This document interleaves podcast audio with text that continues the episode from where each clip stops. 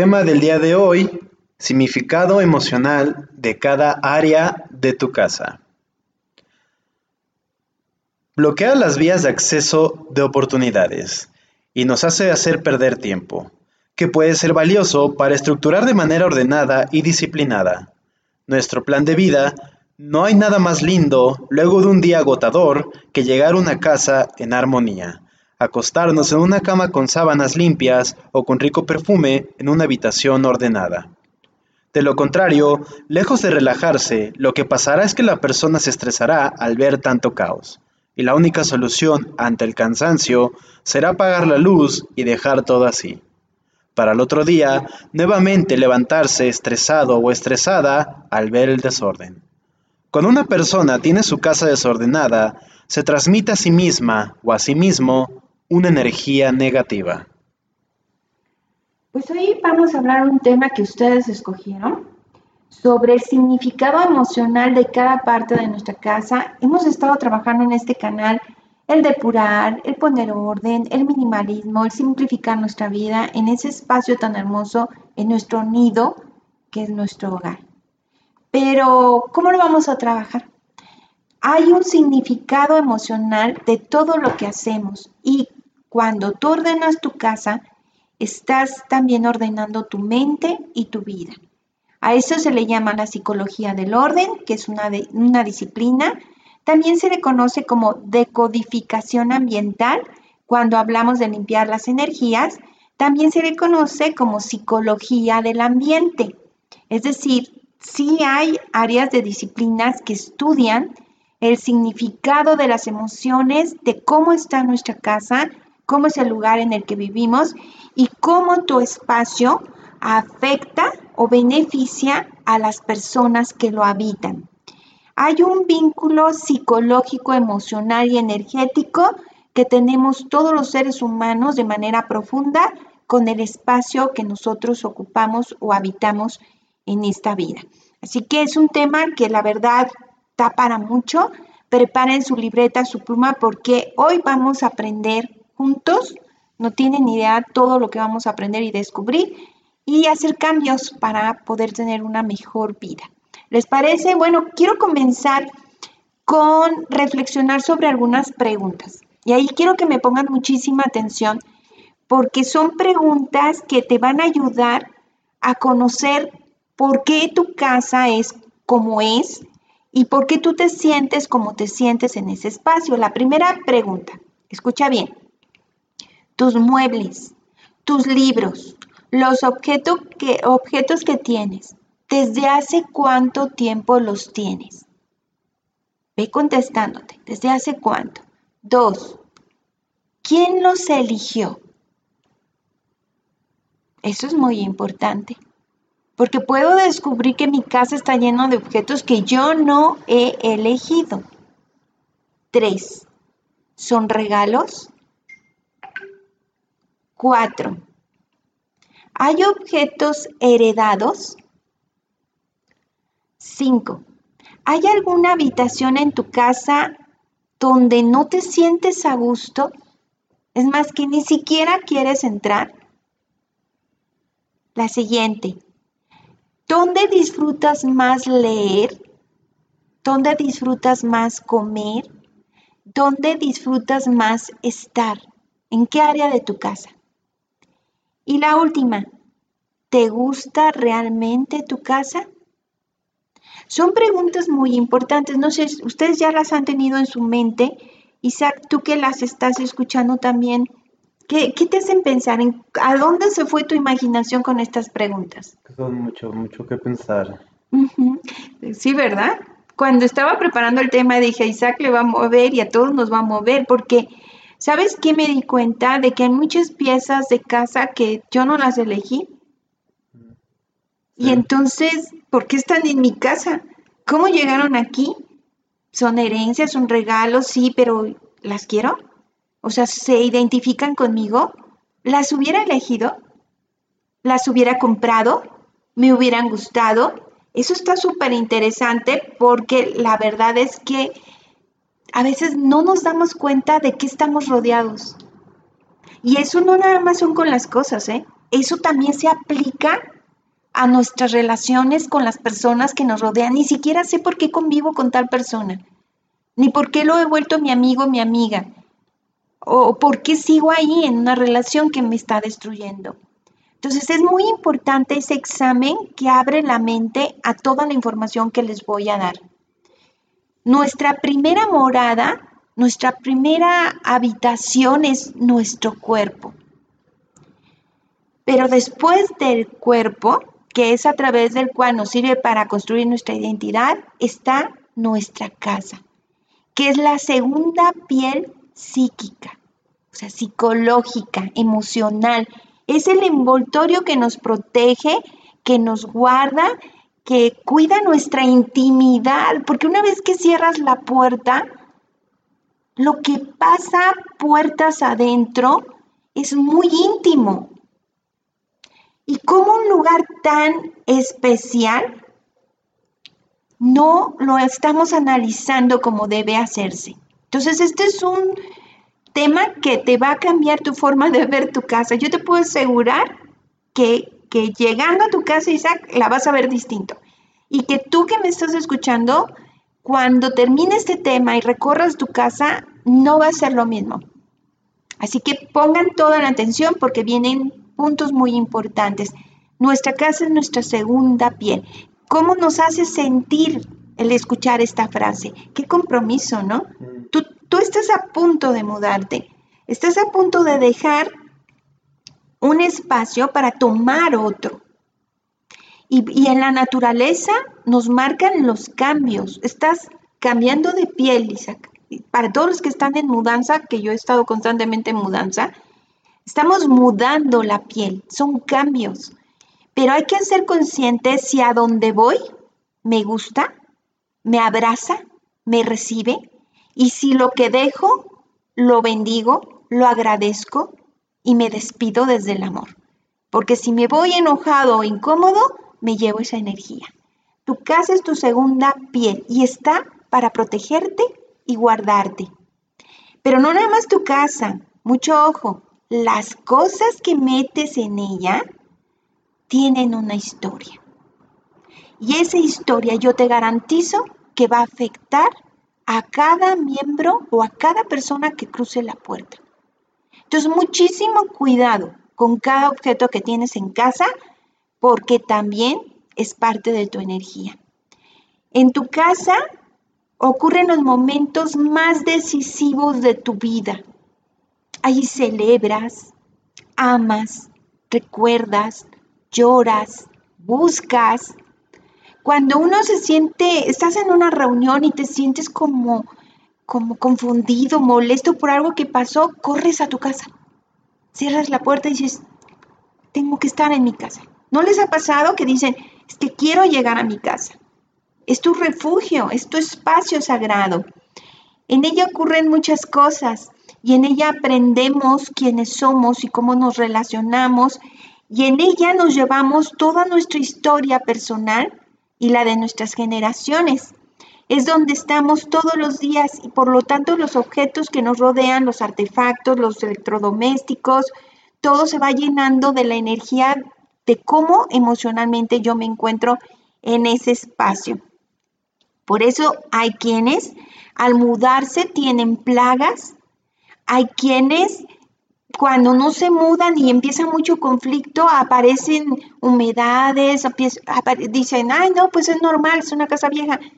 Es que date cuenta cómo va ocurriendo todo y cómo se van sumando señales que te están diciendo que los seres que te rodean, los objetos, que son cosas, objetos, las casas, este, también están impregnados, no porque ellos estén vivos, por eso Mary habla mucho de como seres vivos, no son seres vivos, pero se impregnan de las moléculas emocionales que tú tienes. Ejemplo, cuando una persona está enojada, maldiciendo, gritando, se han tomado científicamente moléculas, partículas de su saliva y se analiza en un microscopio y han encontrado sustancias venenosas de la ira y del enojo que están experimentando. Así que todo lo que tú sientes lo transmites. Por eso es que las casas revelan quién vive ahí. Quiero que te imagines que entras a una casa y de verdad, en cuanto entras dices, ay, como que aquí hace frío. Ay, como que aquí no sé, está muy incómodo. Como que no me gusta el aroma. ¿Sí? Entonces la casa, el lugar al que llegas, trae un legado de las generaciones de las personas que las habitan. Y entonces empezamos a darnos cuenta de la organización que tienen en esa familia, del desorden, de los objetos que les gusta, de las imágenes que tienen, de los cuadros, y todo eso da significado. Las personas refuerzan inconscientemente, eso quiere decir no se dan cuenta, refuerzan sus creencias y sus programas ancestrales, es decir, la historia familiar, a través de las cosas que cuelgan en esa casa. Y bueno, yo he trabajado con personas que me han dicho, cuando les pregunto, ¿y este cuadro de dónde viene? En una ocasión me tocó trabajar en una casa ayudando en esto de la asesoría y había unos cuadros religiosos, pero con mucha sangre, como con mucho dolor, mucha frustración y tristeza. Y cuando yo le pregunté cómo llegaron ahí esos cuadros, me decía, no sé, creo que me los regaló alguien. ¿Y te gustan? No lo sé, como que no lo sabes. Te pregunto ahora, ¿te gustan? Me tocó también trabajar en la casa de una maestra que nunca se había casado y ella decía que le hubiera gustado casarse, pero nunca es tarde. Y cuando revisé su casa había un cuadro, una como litografía que decía, ya sé vivir sola, ya sé vivir conmigo y así estoy bien. Pues esa fue una de las litografías que salieron, porque eso cada mañana a esta maestra le reforzaba que quería seguir viviendo sola pero en la charla ella decía es que quiero tener una pareja, pero lo que ella tenía en su entorno reflejaba lo contrario. Por eso es muy importante quién habitó la casa a la que vas, cuánto tiempo tiene de existencia y cuáles son los objetos que las están este, habitando además de ti. Otras muestras que nos hacen darnos cuenta si los sillones son cómodos, si te sientes a gusto, si están rotos, si los cubres con un trapito para ocultar todos los daños que tienen. O sea, todo eso habla de nosotros y de la importancia que nos estamos dando. Todos los objetos que te rodean tienen un mensaje y tienen una energía. Tu sal, ejemplo, hay un ejemplo buenísimo. Un cuadro de Frida. ¿Si has visto, te ha tocado ver algún cuadro de Frida? Son llenos de color. Son muy hermosos. ¿Ustedes han visto un, cuadro de Frida Kahlo? ¿Kahlo? Kahlo. Ok. Este, son hermosos en colorido. Sin embargo, siempre tienen un mensaje de dolor y sufrimiento, porque ella pasaba por una enfermedad y por muchas cuestiones personales muy intensas. Entonces, es mucho colorido, pero también te habla de una energía, de la energía de la persona que estaba experimentando algo y eso es lo que estás llevando a tu casa. Y precioso, pero ese sufrimiento en tu campo energético, en tu casa, es lo que quieres, está sumando o está restando energía.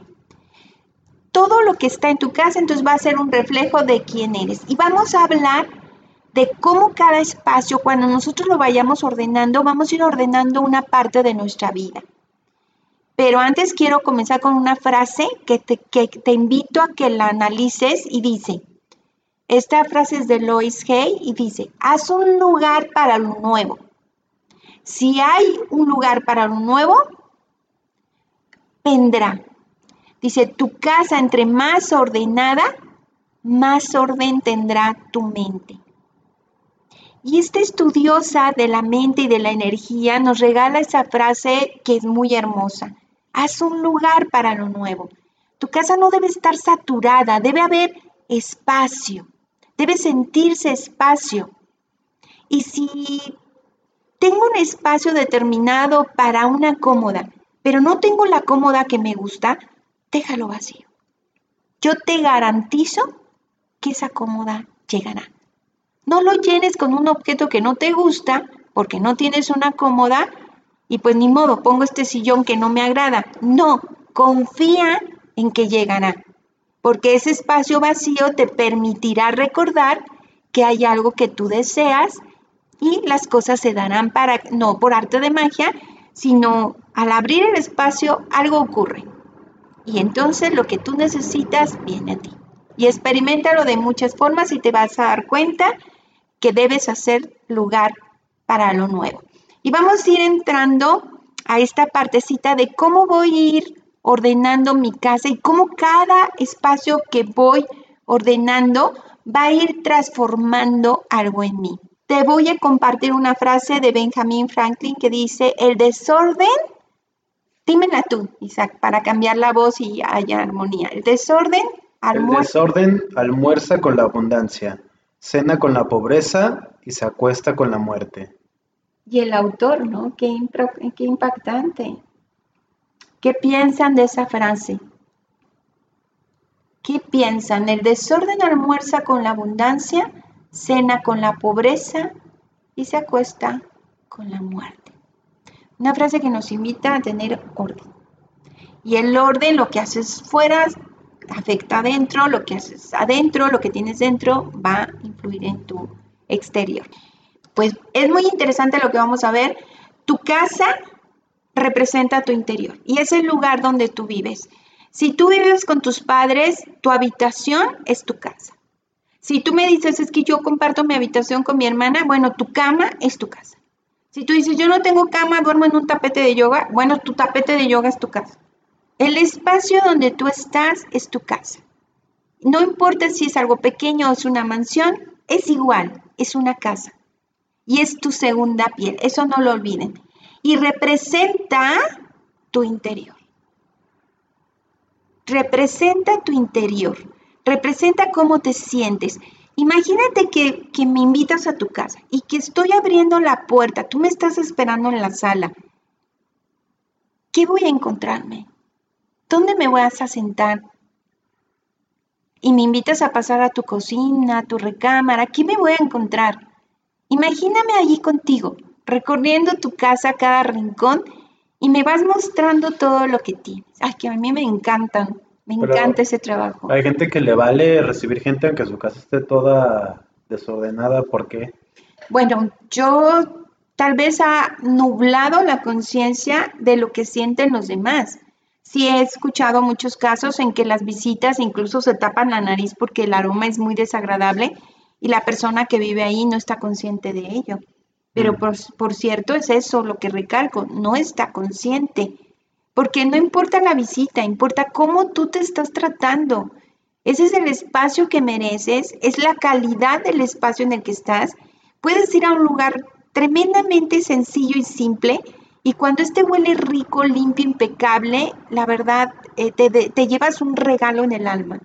Y puedes ir a una mansión, me ha tocado visitar casas, no saben, unas impresionantes de una manzana completa, pero que la cochera estaba llena de triques, que al entrar en el jardín pisas y hay excremento de la mascota, y estoy hablando de casas con servidumbre, casas muy grandes, aparentemente muy hermosas, pero en cuanto te empiezas a meter y que te invitan a trabajar la organización del espacio, te vas sorprendiendo de, del descuido que hay.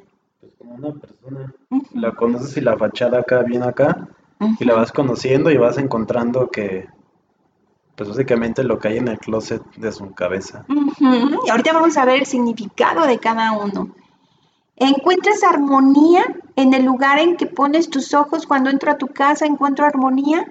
Veo, ay, qué bonita lámpara, mira qué bonitas, eh, no sé, cortinas, mira el color, qué bien combina con los, el resto de los muebles, qué cómodo está esta silla.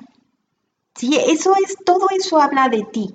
Tu casa está saturada o invita, ¿sí? Está llena que ya no cabe nadie. Hay quienes, ay, siéntate, pero ¿dónde? ¿Verdad? Porque los libros están sobre los sillones, una canasta, una jaula de pájaros que ya está vacía, pero ¿dónde me siento? Donde quieras, hazte espacio, entre periódicos.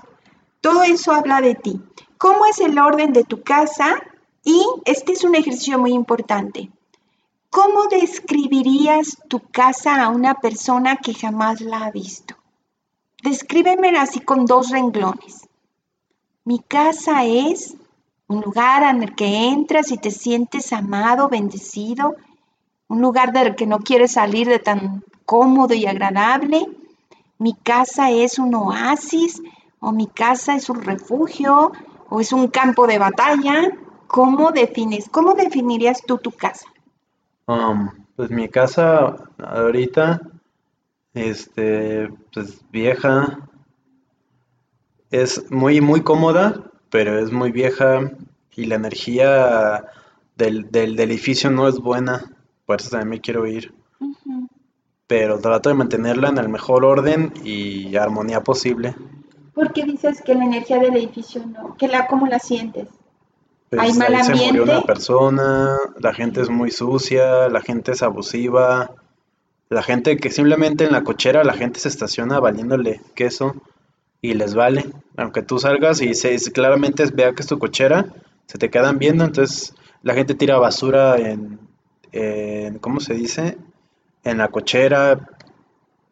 Entonces estamos hablando de una casa que se siente enferma, ¿no? Cansada, fastidiada, triste. ¿Y la casa donde te cambias? ¿El departamento donde te cambias? ¿Cómo es la energía? ¿Cómo la sentiste? Pues más seguro, limpio y no sé, como más vivo. Vivo. Esa es una palabra. ¿Cómo la definen? A ver, ustedes díganme cómo definen su casa. Yo estoy muy interesada, Isaac, también sobre cómo definen su espacio. ¿Cómo, cómo lo sientes?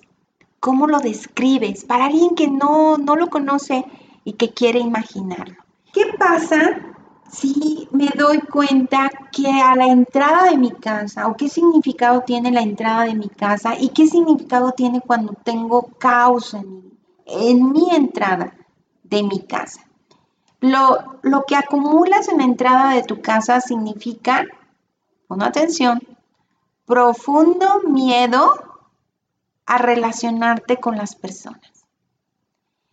Cuando tú trabajas en la entrada de tu casa, emocionalmente estás trabajando tus relaciones humanas.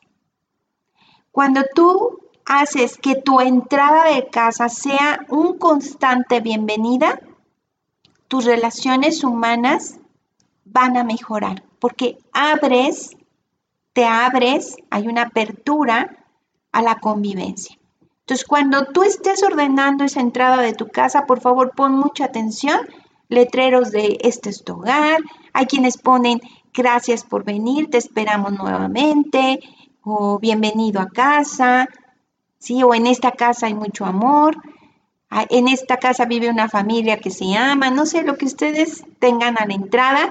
A veces no hay más que un espejo, un portallaves, lo que tú pongas en la entrada de tu casa es como la apertura de tus brazos para recibir a alguien.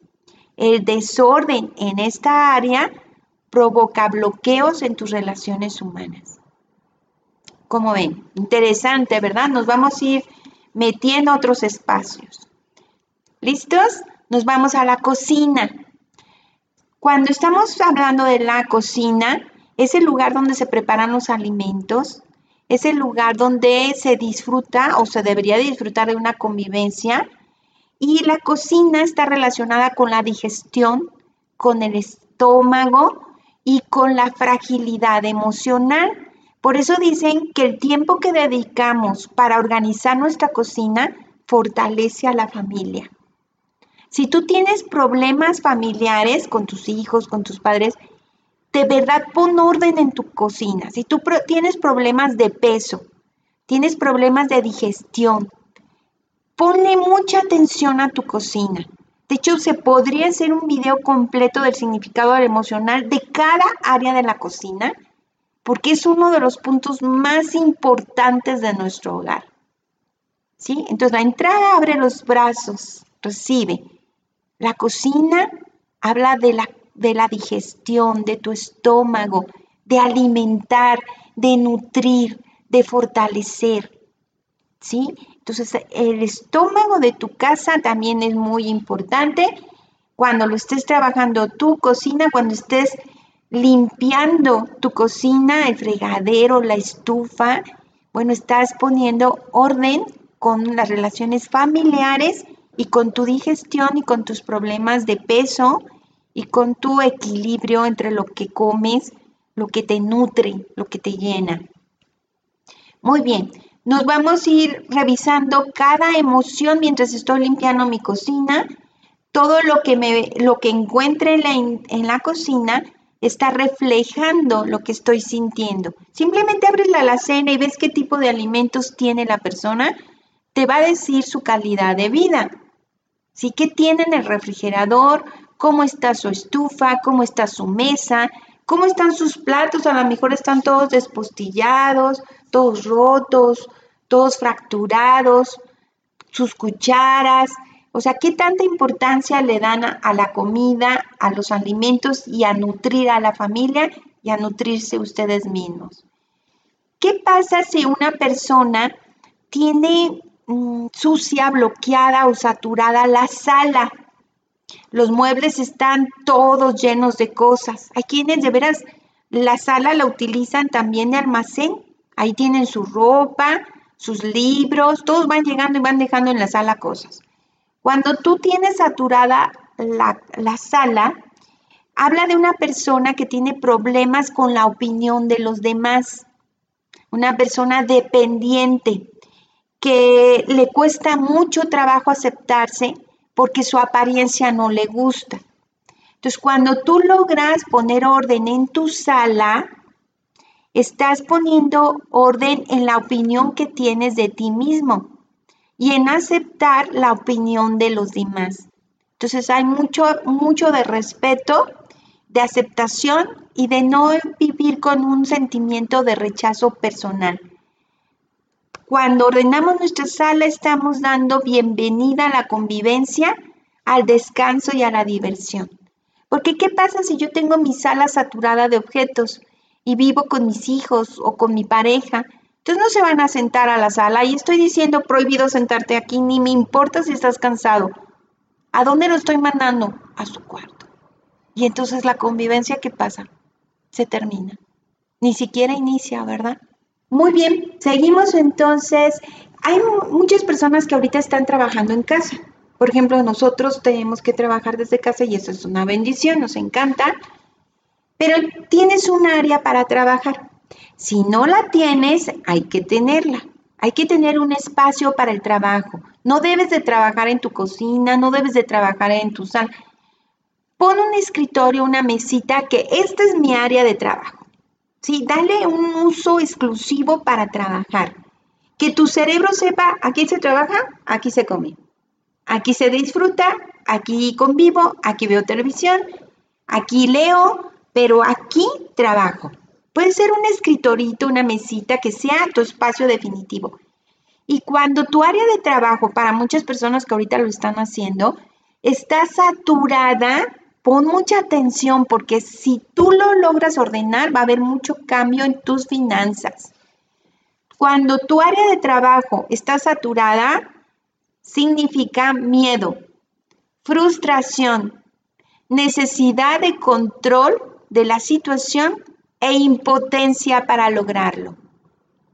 Por favor, donde sea tu área de trabajo, que esté impecable, que no esté llena de cosas, que las regreses a su lugar y que antes de retirarte de trabajar dejes todo impecable, que te diga bienvenido a tu espacio, ya volví a trabajar. Pero de verdad no vayas a dejar ir esto que te pido que tu área de trabajo no sea tu mesa de comer, que no sea tu, tu cocina, que no sea tu sala. Ponme una mesita chiquita si quieres, lo que quieras, pero que sea un área en la que tú sepas aquí trabajo y aquí se queda mi trabajo y gracias y adiós. ¿Sí? Muy bien. Eh, si tenemos entonces objetos desordenados en nuestra cochera, o tenemos nuestra cochera llena de como bodega, que muchos lo hacen, implica falta de destreza para actualizarse. Implica también miedo a lo nuevo.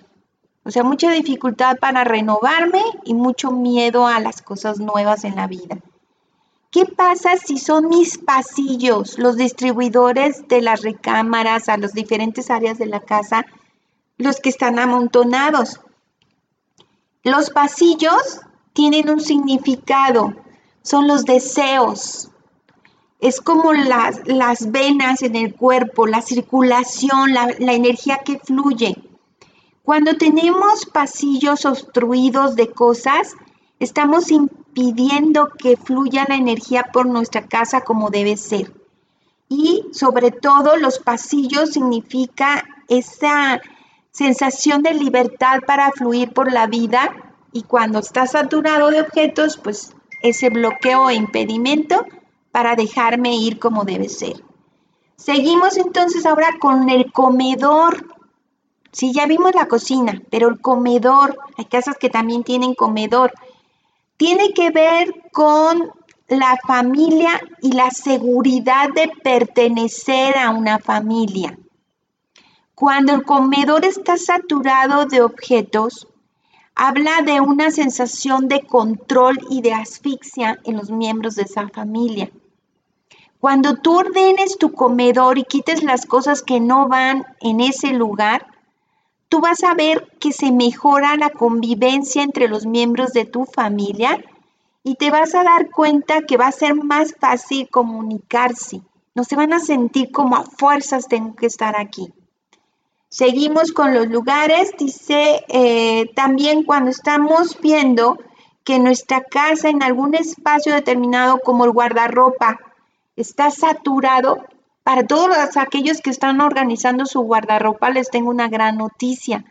Cuando tú organizas tu guardarropa, estás hablando de la abundancia y las finanzas. Es decir, cuando tú logras poner orden en tu guardarropa, en tu closet, abres espacio a lo nuevo, abres espacio al éxito, a la organización y a la seguridad personal. Es una de las áreas más significativas. De hecho, se, se invita cuando vamos a hacer una organización de una casa a que empieces por tu guardarropa.